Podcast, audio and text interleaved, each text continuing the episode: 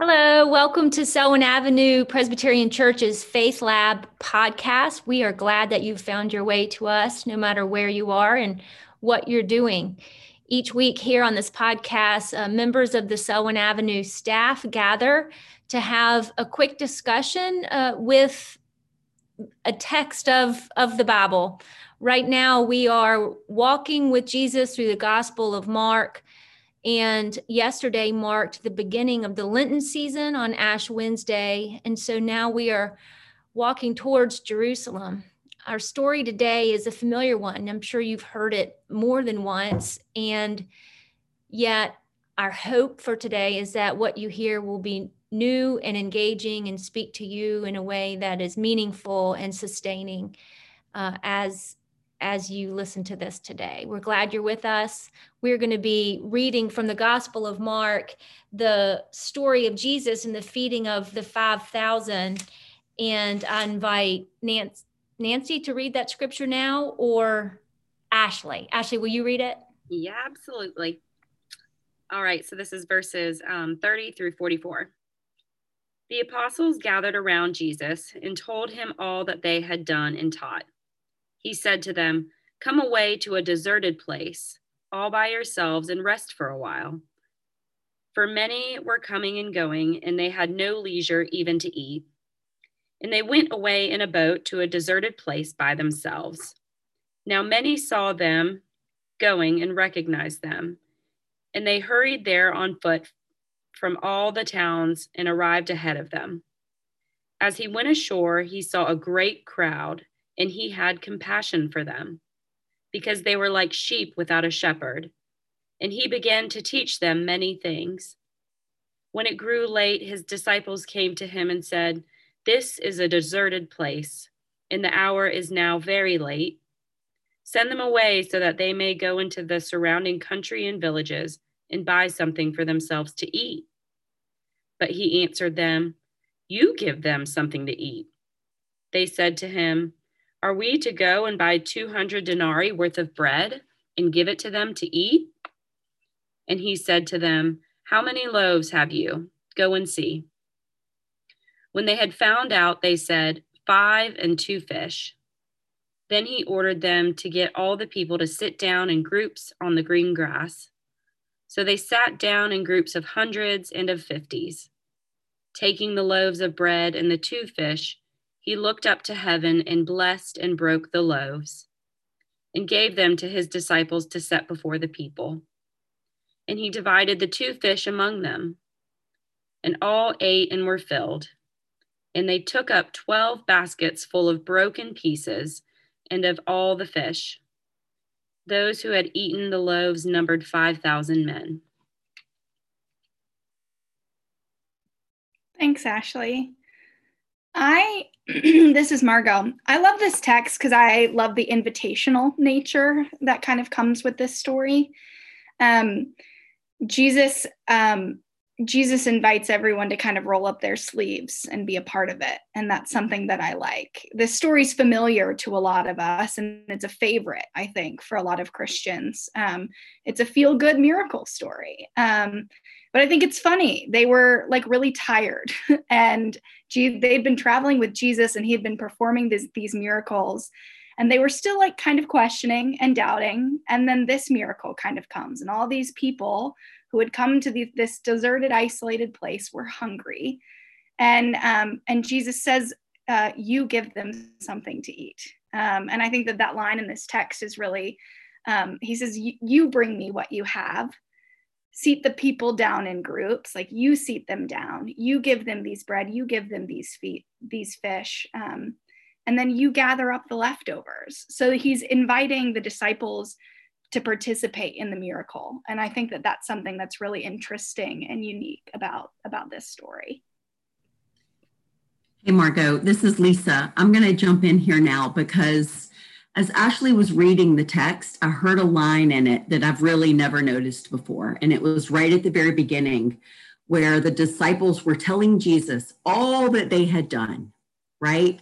And I can't help but think that um, as disciples today, we're still a little bit like that, right? Like, Jesus, look at all I have done, right? I have contributed to my pledge and I have given to goodwill and I have, you know, Jesus, look at all I've done.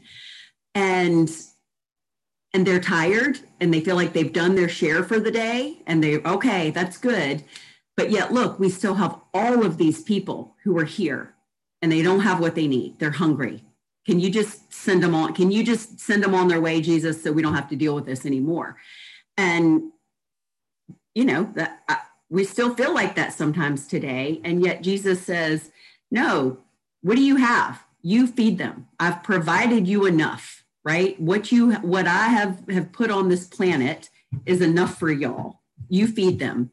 And so, yes, it's a feel good miracle story, but but Jesus basically says your bread and fish. I've provided this earth what you need to feed your neighbors. You get to it, get to feeding them. So he invites them in to, to sort of share what they have. And yet that's, you know, that's still what we need to do today, right? Like if we all cleaned out our own pantries, we could feed the whole city of Charlotte easily, right? And so, yes, they're being invited in, um, but he also has to shift their mindset of, yeah, thanks for telling me all that you've done. Keep at it, people. Yeah, Lisa, I don't, these are my kind of disciples because um, I'm not sure he does shift their mind. Minds, I, I, honestly, I, I think they're telling Jesus all they've done. They hadn't eaten, they're tired, they're hungry, and they are telling Jesus the way things really are. You know, Jesus, we need for you to be aware of the fact that we are out here in a desert and it's the end of the day and we're tired. And so whatever you're thinking is impossible. It shouldn't happen. It's not going to happen. And then Jesus lets them know otherwise, you know, and even even after he he fed 5000 I hate that the text says men because I mean, there's got to be some babies and women around, right? But thank you to the author who failed to mention them. Um, one one thing to note is that that probably means there are more than 5,000 people. That if they're only counting the men, then that means there could have been 12, 12,000 or, or 15,000 people. But anyway, um, what's lacking from the disciples besides fish and bread uh, is also um, belief and faith that Jesus is who Jesus says he is even as they're watching this thing unfold, even as they're encountering encountering Jesus, they still have trouble believing it.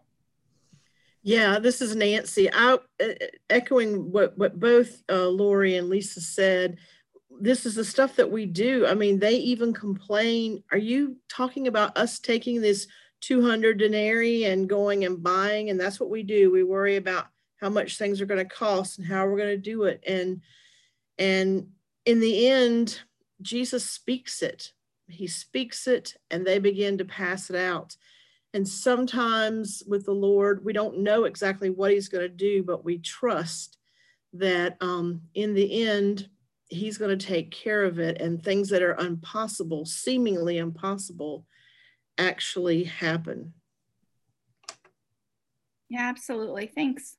I think um, I loved when Lisa said, you know, like if we if we were to empty all our pantries, we could re, you know, feed all of Charlotte, and that um, this text mirrors a lot in the Old Testament too. Um, and I think you know in in Scripture, a lot of times we see symbolism um, through n- numbers.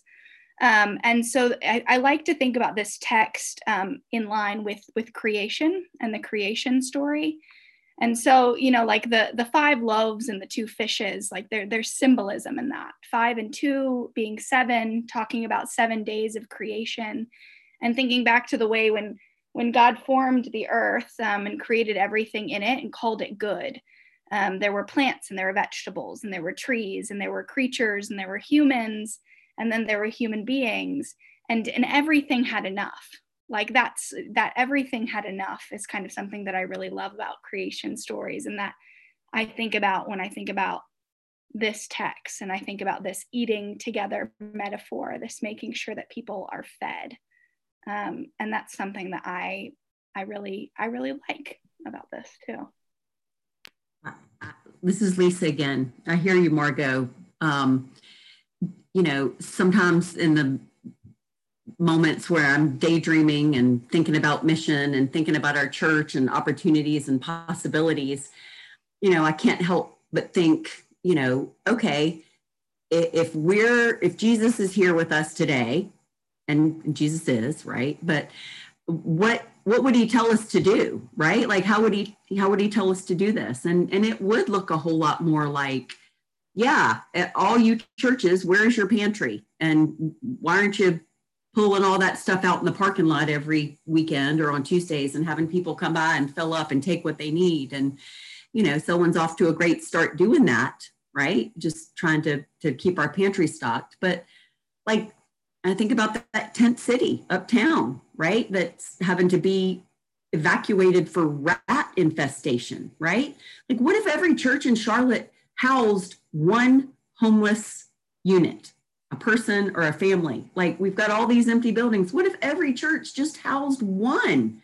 Right? We've got more churches in Charlotte than we have homeless people, probably. And um, you know it's that mind sh- mind shift that jesus is trying to do you do it right like we're here doing the work of christ he has empowered us as disciples to to do these things um, and and yet those disciples in the bible don't get it and we often don't or we get it and then we forget or we resist um, and yet if if he trusted those disciples in scripture that we read about with the church, like surely we're trustworthy to to help feed as well. Lisa, thank you for that. I was going to mention the tent city, which is I know been bothering, making a lot of us um, worried and upset in in questioning how we respond um, to those are hundred people you know that have been living in that tent city which represent you know there's another 2900 that are also experiencing homelessness in charlotte. So it's real. Um, i, I want to say one thing about this story and all the stories of jesus healing and in in performing miracles which jurgen moltmann um, would say that um, Jesus' miracles and healings, along with his prophetic teaching, are the two most important uh, signs of God's reign um, on the near, that they represent that God's near, that God's kingdom and God's reign is upon us now.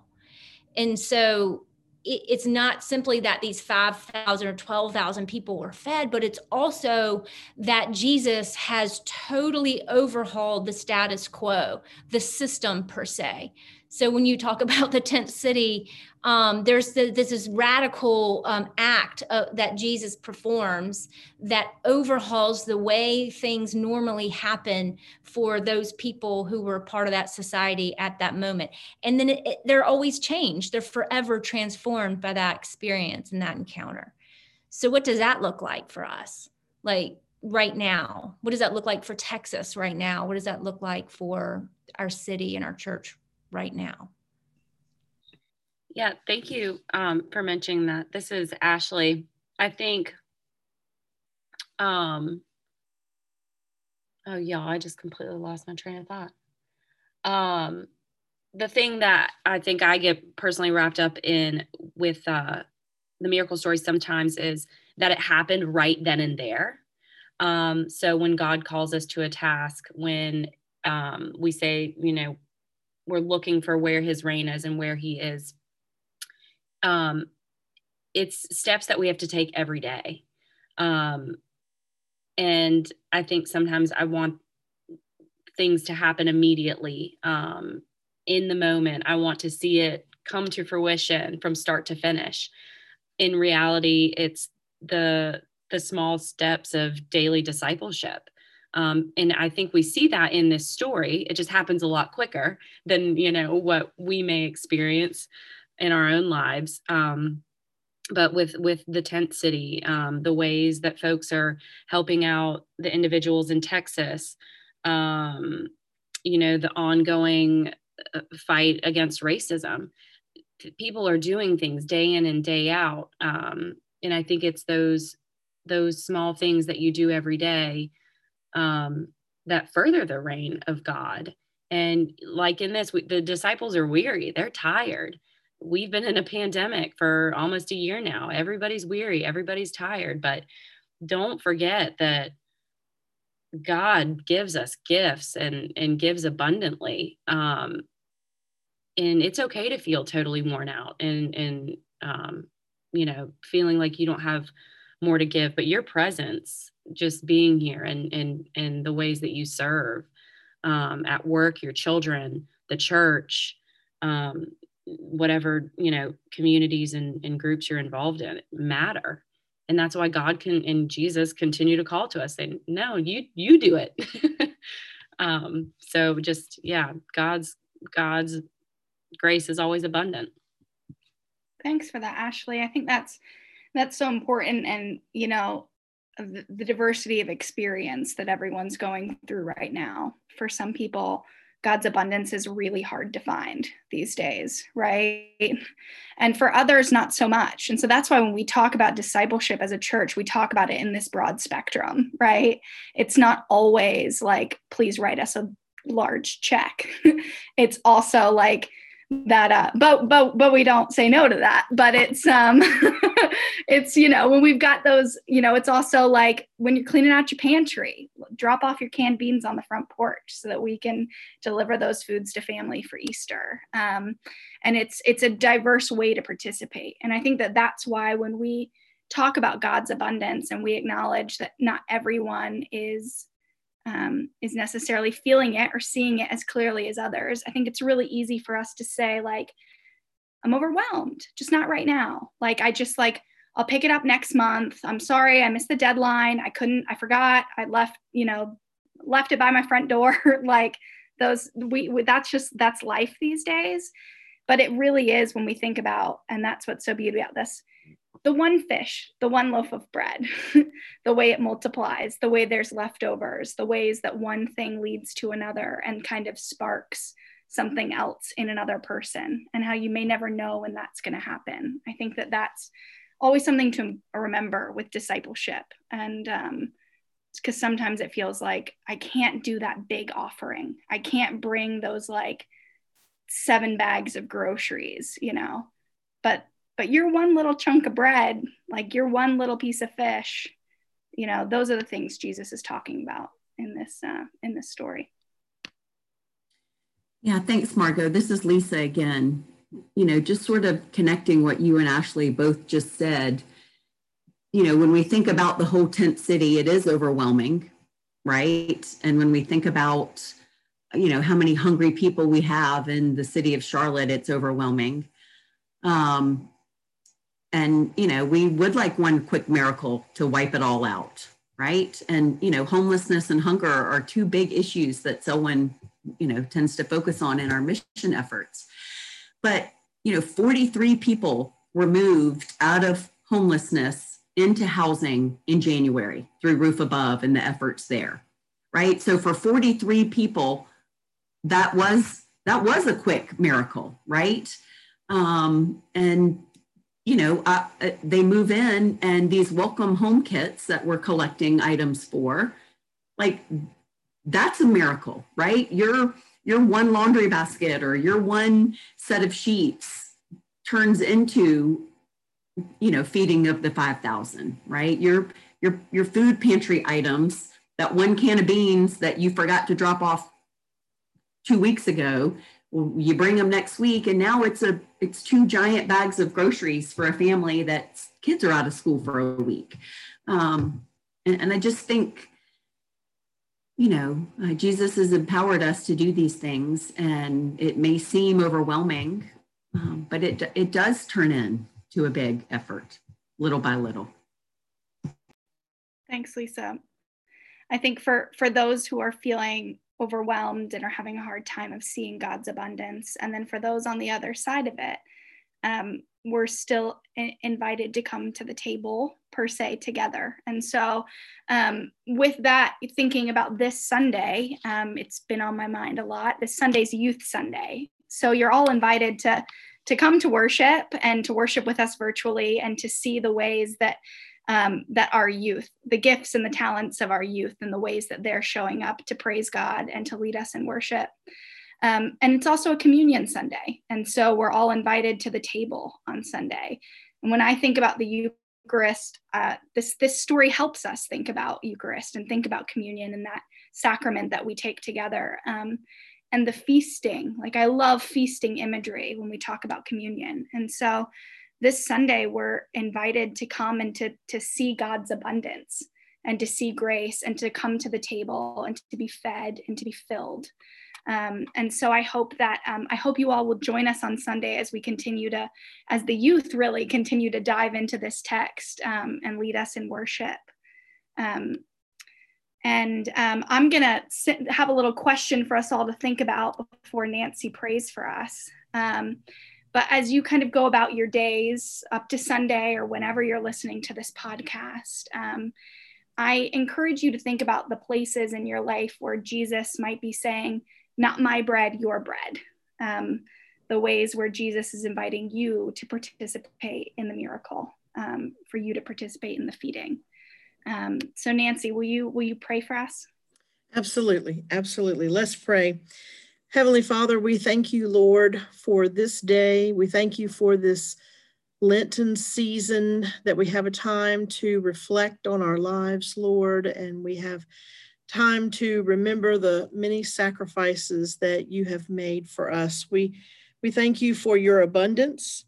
Um, we know some are not feeling it. We just ask that you continue to guide and direct us on how to help our neighbors, to be at table with our neighbors, to show us how we can be part of the feeding of the 5,000, just as Jesus pulled his own disciples into this, that we would be disciples that are willing to take on the things that Christ wants us to.